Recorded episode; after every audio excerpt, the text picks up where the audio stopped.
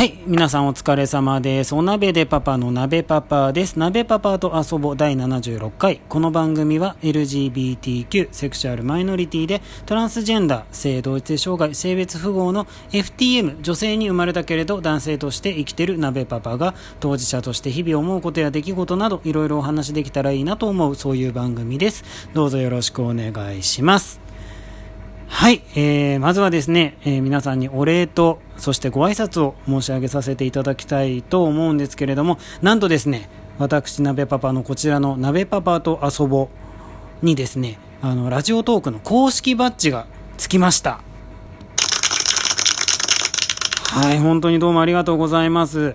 はい、えー、それでですね、まあ、つきましては、あの、今回の配信からですね、どうやら、あの、公式きになったということで、えー、あの配信するとラジオトーククさんのそのページのトップになんか表示していただけることになったということでですね。それであの今回初めてこの番組「鍋パパと遊ぼ」に遊びに来てくださった方もいらっしゃるんじゃないかと思いますので改めまして、えー、私が何者でそしてこちらの番組は一体何なのかというところを自己紹介を兼ねてお話しさせていただきたいと思います。はい、えー、私鍋パパと申します、えー、どうぞよろしくお願いいたします。なんで鍋パパと名乗っているかと言いますと、まあ、渡辺さんとか鍋島さんとかそういうわけではなくてですね、えー、お鍋でパパなので鍋パパ。はい、えー、女性に生まれたけれど男性として生きている、まあ、見た目は男。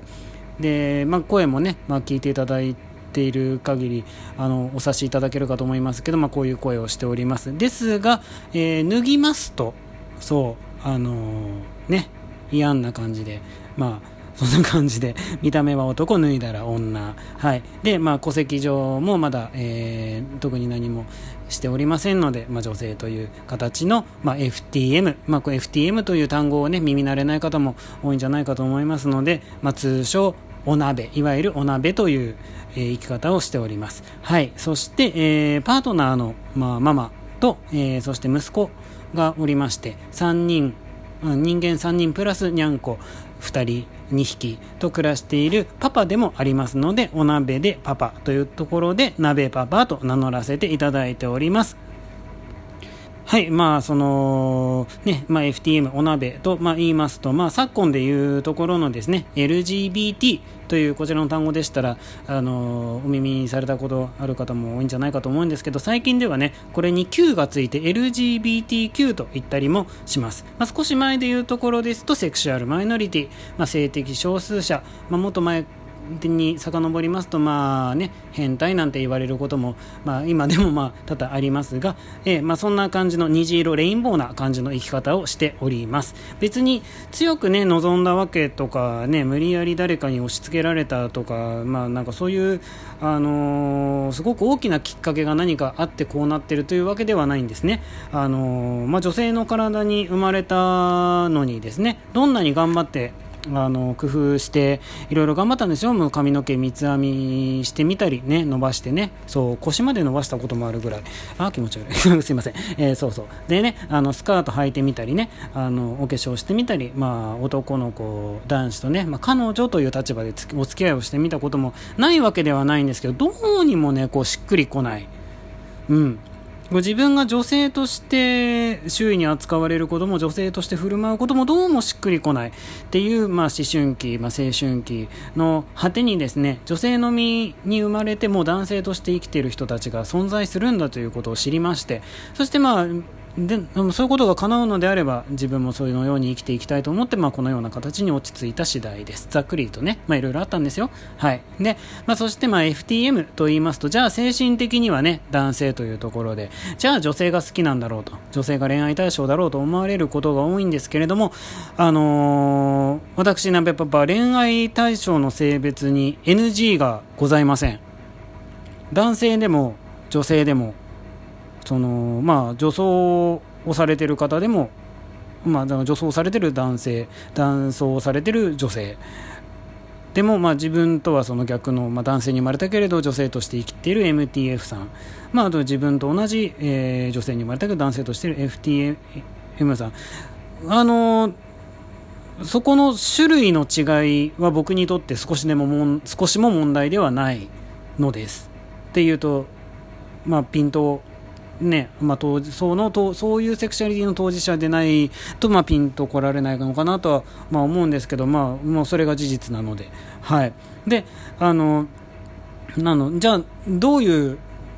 形でこうお付き合いする相手というかパートナーを、まあねえーまあ、選んでるというつもりもないんですけど、まあ、という人と巡り合ってるのかと、まあ、言いますと、まあ、その好きになる時のインスピレーションといいますかそのどの性別とかどんな見た目っていうなまあ、だからある種どれかっていう観点でそういうあのお相手を選んだりあの望んだりしたことがなくてあのポイントは誰かっていうそう誰かの、ねまあ、A さんなのか B さんなのか C さんなのかの後からその性別であったり見た目であったりというものがついてくる、まあ、そういう感覚。こればっかりはね、うんまあ、もうちょっともうちょっとねうまい言い方がないかなって試行錯誤しているところなんですけど。で、まあ、そのそういうセクシャリティそういう種類のセクシャリティを持つ人のことをあの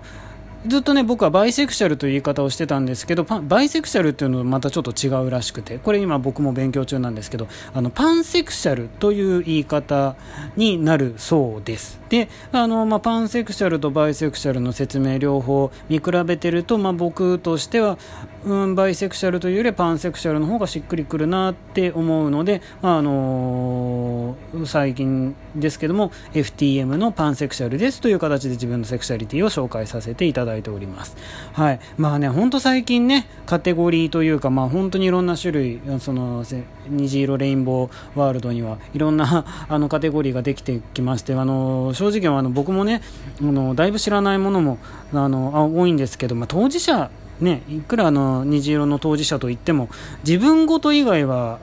ね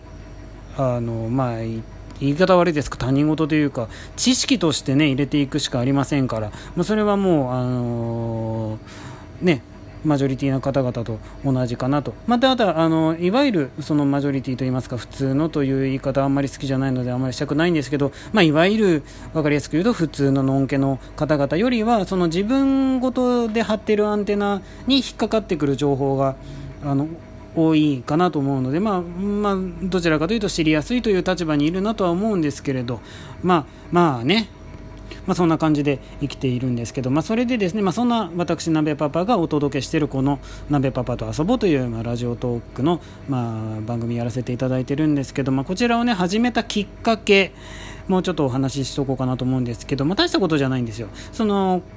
この年、まあ、この年あそうそうあの年齢申し上げてませんでしたけど私アラフォー37歳です。はい、であのまあ、今まではですね、えー、23、4、5、まあ、そこら辺からホルモン注射男性ホルモンの注射を、えー、定期的に投与することによって、えーそのまあ、髭が生えてきたり体が若干筋肉質になってきたりという、まあ、やや男性に近い女性の身でありながら男性に近い要望を、まあ、得てきたわけなんですけれどここからさらに、えー、性別適合手術、まあ、いわゆる分かりやすく言うと性転換手術を、まあ、しようと、まあ、この年になってなんですけど、まあ、いろんなことがあって、まあ、ちょっと思い至ってで今年に入ってからあのいろいろ動き始めてですね、まあ、病院通ったりいろいろしてたんですけれどでその時にですね、まあ、せっかくやるなら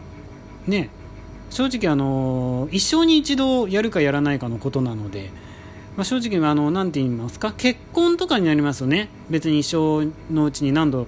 何度もされる方もねあの僕自身もあの戸籍上もバツイチでございますしいろいろ、ね、ありますけど、まあ、性別適合手術はまあ一生に1回だろうみたいな。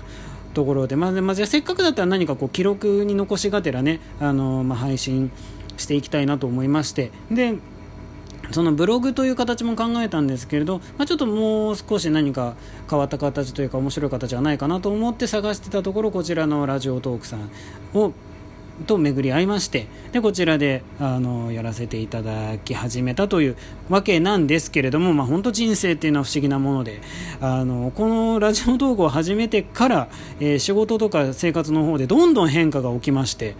そうあのー、ラジオトーク始めた頃はですねまだもう本当あのー、お勤めさせていただいてて夢のまた夢だと思っていたその転職といいますか、まああのー、僕のパートナーのママがちょっとお店をやってるものでそちらを一緒にやりたいなっていう夢は持ってたんですけど、あのそんな到底実現するのはもうずいぶん先の話だろうと思ってたことが一気にあのそっちの方向にちょっと状況が動きまして。であの今ですねこの年になってあの本当あの初チャレンジごとがたくさん初チャレンジごとにたくさん恵まれてましてちょっと今ね手術どころじゃなくなっちゃってでそちらの方はちょっと一旦まああのまあ仕方がないから保留みたいな形になってるんですけど、